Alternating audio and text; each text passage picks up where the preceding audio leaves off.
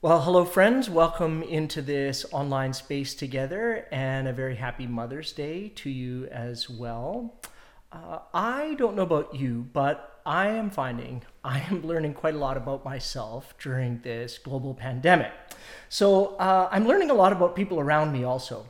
I'm learning that some of my neighbors are conspiracy theorists, and I didn't know that. I'm learning that I'm pretty judgy towards people who hoard toilet paper uh, but I have those same tendencies to stockpile when it comes to Miss Vickie's uh, sea salt and malt vinegar potato chips and Chicago mix from Costco. You might have your own list of essential items to survive the pandemic at home. I won't judge you, you don't judge mine. And unfortunately, I'm also learning that pandemics bring out really, really bad theology in people. I suppose this has always been true and probably always will be true because we're in this time of high stress. And so the presence of poor thinking comes to the forefront. And it happens when we talk about who God is and how God works in our world. And that's really what the theology really means. And I'm finding that it's amplified in this season. And there's all kinds of bad theology that then gets amped up and exported because, of course, everyone and their dog has a social media account now and a platform from which to pontificate on. So, an example of this is I was having a conversation with my neighbor. Uh, a friend rather, uh, a few weeks ago, and they wanted to convince me that the coronavirus was sent specifically and uniquely as a judgment from God on people who had lived wicked lives. Or uh, I read on uh, a very popular pastor in the United States uh, on his blog when asked about COVID 19, he said this God uses disease to bring particular judgments on those who reject him. Or take Ralph Drollinger. He's a Christian pastor. He leads a Bible study uh, for members of the U.S. cabinet. And when he was asked about this topic, he said, Well, disease is God's consequential wrath on our nation. End quote. And as a Christian person who tries to follow God in the way of Jesus, most clearly revealed in the person of Jesus, I have a very big problem with this kind of theology. It's bad theology because it's highly reductionistic to try and say that a specific horrible event in our world is God's specific act of judgment against a specific people group for specific sins. And one of the things that you'll notice is people that espouse those things seldom include themselves in that category of person who is on the receiving end. It's always God judging other people for other things. And the reality is, friend, we live in a fallen world, and bad things happen to good people, and good things happen to bad people. And we're going to see today in our text in Jonah chapter 4 that one of the most intriguing discussions I think that happens between God and a human being in the Old Testament, in the book of Jonah. And we're going to see that it's dangerously unhelpful and unwise for us or for you or I to step into the place of attributing specific actions to God. This is above your pay grade and mine, and it should stay that way. So, we've already seen in our study in the book of Jonah over the past three weeks that this is the account of a man who, although he's a prophet, doesn't seem to understand God's heart very well. Jonah receives a, a commission, a, an assignment from God to go and to take a message of repentance to a foreign nation, the nation of Assyria, specifically to the capital city of Assyria, the city of Nineveh. And instead of living into God's mercy for these people, Jonah runs away. And he runs in the opposite direction and spends some time in a fish doing some repenting of his own. And then in chapter 2, we have this prayer that gives us a window into God and into a window into God's compassion and God's heart, but not that much into Jonah. And then in chapter 3, Jonah finally gets to the place where he delivers his message. And at the end of chapter 3, the text says, When the people of the city of Nineveh changed their ways, they repented. And chapter 3, verse 10 says, When God saw that what they had done and how they'd put a stop to their evil ways, God changed his mind and did not carry out the destruction that he had threatened. So one might think at this point that Jonah would find this to be wondrous and fantastic news, and that he would throw a mission accomplished party. But instead of thanking God, that the message that God had given him was received as delivered, God's mercy had been heeded, and it had triumphed over judgment, Jonah gets angry. Now, pause and think about this for just a moment. Jonah, as we've seen in his story, is a monumental testimony to God's mercy. This is the one who ran away from God, and God graciously invited him back and found him and spared him. This is the one who cried out to God and said, God, if you spare me, I will offer sacrifices to you with songs of praise. I'm going to fulfill all of my vows. I'll do everything I've promised. And salvation comes from you alone. This is the one who sees the largest turning to God recorded in the Old Testament. And yet, when that happens, Jonah is also the one who gets angry because he sent out the RSVP for God's judgment and God's mercy showed up to the party instead. Listen to the tone that Jonah takes with God in chapter 4. Didn't I say this before I left home? Oh, I knew you were going to do this.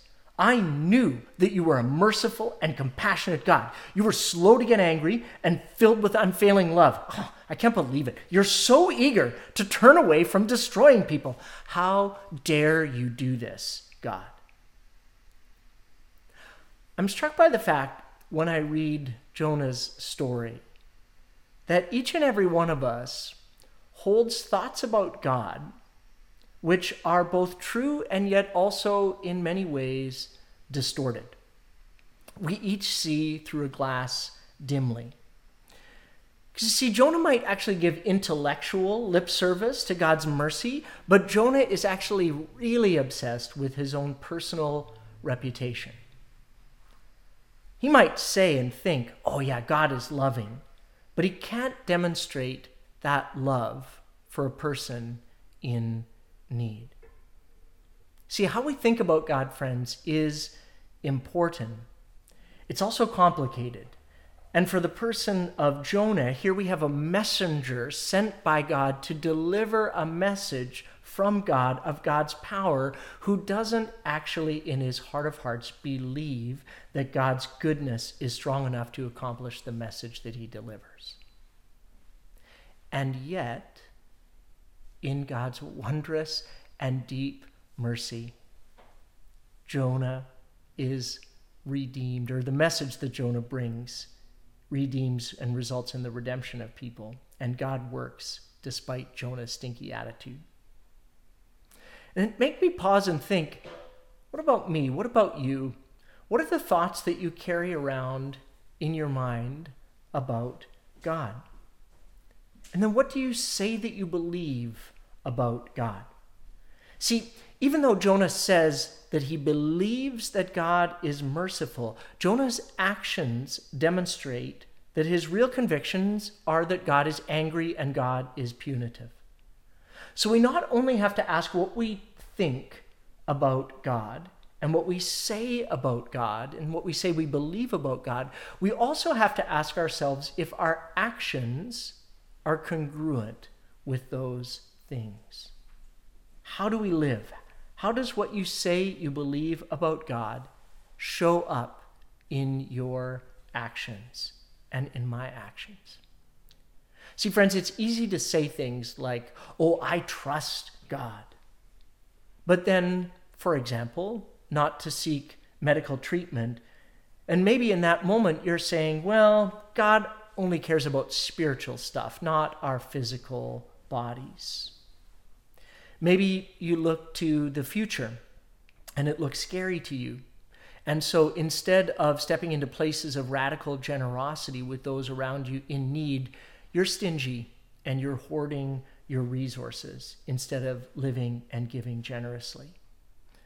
You might sing songs like, Oh God, I trust you. I look to you for help. But your actions don't live into those places. Friends, your actions do speak louder than your words, and certainly they speak louder than your thoughts. And Jonah's actions are telling us the real story here because he goes up on a hilltop to wait and see the fireworks. Jonah is convinced that God is a God of justice who is going to punish the Ninevites because they are wicked and evil. And he wants to actually have a front row seat to this. There's a sense almost of gleefulness that he's going to take in this encounter. He operates out of a very fixed mentality around cause and effect.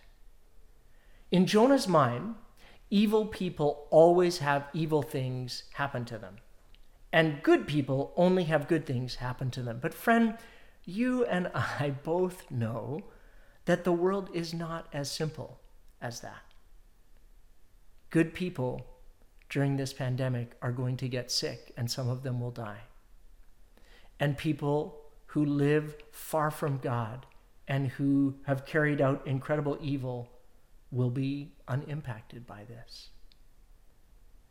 St. Augustine lived in the fifth century, and he experienced some horrific global events.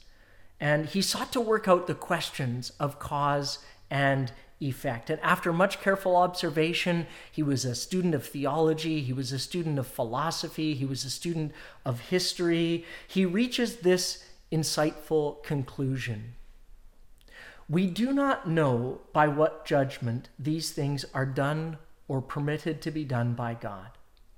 All we know is that God is of the highest virtue, the highest wisdom, the highest justice, and that God is never unfair.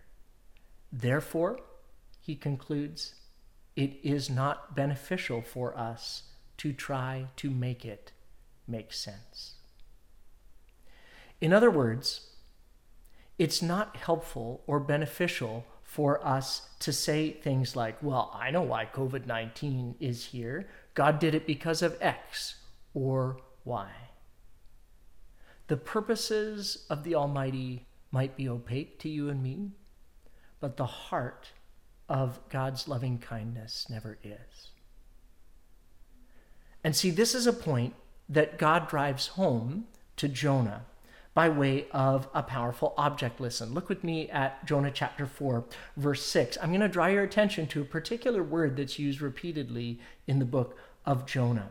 Jonah chapter 4, verse 6 says that God arranged for a leafy plant to grow to provide shade for Jonah. So Jonah was grateful for the plant. But verse 7, God also arranged for a worm to eat the plant, and so it died. And in Jonah 4, verse 8, God arranged for a scorching east wind to blow on Jonah. And this word is used several other times in Jonah's story if you track back through the earlier chapters. And here's what I want us to catch in Jonah's story there is a difference between what God allows and what God arranges.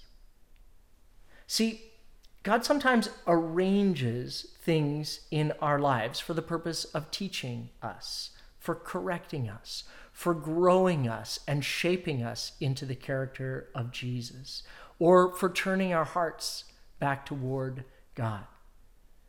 God arranged a messenger for Nineveh. God arranged a fish to swallow and deliver Jonah. And also, God sometimes allows things into our lives. And not all of these things are good things. Think about the story of Job, for example. But God doesn't cause these things like global pandemics in, in order to quote unquote teach us a lesson. That's faulty theological thinking. There is a difference between what God allows into our lives and what God arranges for your life and for my life. If we fast forward to the New Testament, Jesus is asked essentially the exact same question in Luke chapter 13. In current events, then, a tower had fallen on 18 people had been killed, and some are saying, oh, yeah, I know what that happened there. Those 18 people, they were the worst sinners in all of Jerusalem, and so that's why God got them. And Jesus says in Luke chapter 13, Do you think that those Galileans were worse sinners than all the other people from Galilee? Jesus asked. Is that why they suffered? No, not at all, Jesus says. Well, then why did it happen? We do not know by what judgment these things are done or permitted to be done by God. All we know is that God is of the highest virtue, the highest wisdom, the highest justice, and that God is never unfair. New Testament scholar Raymond Brown says it this way Not everything that happens is God's will, but God's will is in everything that happens. In other words, not everything that happens in your life and in my life and in our world is God's desire, but God can work God's will within anything that happens. That's what Romans 8 28 is all about. God can work good things out of bad circumstances. But God is also not the cause of bad circumstances in your life. But Jonah is at the end of his rope and he can't see this. He's not thinking straight. He's had it. And so he part pouts, part shouts to God, just like a toddler does. This is so horrible, so unfair. I could die. Death is totally better than living like this. And now we actually come to the punchline of the book of Jonah, where God comes to Jonah and asks a simple but profound question Hey, Jonah, what is it that you think you have a right to? Do, do you have a right to that plant?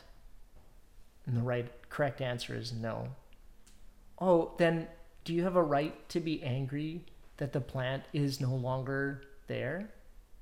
And here we see that Jonah's attitude has not shifted despite his repeated encounters with God. He's so angry. He's so hardened in his heart and his actions. It's as if he is already spiritually, emotionally dead. And God says to Jonah, if we were to put this in the language of the New Testament, Jonah, Look at the wildflowers. Look at the lilies of the field, how they grow. They don't work to make their clothing, yet Solomon, the king of ancient Israel in all of his glory, was not dressed as beautifully as they are. So, if God cares so wonderfully for the wildflowers, which are here today and thrown into the fire tomorrow, God will certainly care for you. Why do you have so little faith? See, friends, my sense is that some of you, some of us, need to hear that message today. In this time, it's easy to feel grumpy. It's easy to feel forsaken. It's easy, maybe, to feel even deeply angry at God or at COVID 19 for the toll that it is taking on you or on all of us. And it becomes easy sometimes to turn that angst or that anger toward God. But Jonah is pouring out all of his emotional energies and pity into this plant. And God says to him, Hey, Jonah, um, if you care about that plant so much, why don't you multiply that by about let's say 120,000 or so, and then add in all of the animals, and you might actually be getting close to my heart, Jonah. The love of God expressed, measureless, and strong. And we've been together in these moments and inhabiting this account of Jonah. This has been the thing that struck me the most and that I take away from our time together in this book. And that is simply this don't make God's love too narrow. The old hymn says, The love of God is broader than the measure of the mind, and the heart of the eternal is most wonderfully kind. I don't know what your takeaway from our study of Jonah has been, but I want you to take a few minutes and think about it, and then maybe write it up in the chat section uh, if that's something you like to participate in. Or maybe if you want to process that a little bit more, then just email that to me later this week. I'd love to hear and know what you're learning and processing about causality and about God and about God's love for people during this time of COVID 19. And one of the ways that we respond to God's love is in prayer. And so I'm just going to lead us in a prayer together and then we'll respond in song. God, we are so grateful to be recipients of your love. It's not because we deserve it or because we've earned it. It's because you are so merciful and kind. And so continue to teach us that in this season. Continue to fill us with your love that we would be able to demonstrate it to others around us. In the name of the Father, Son, and Spirit, we pray. Amen.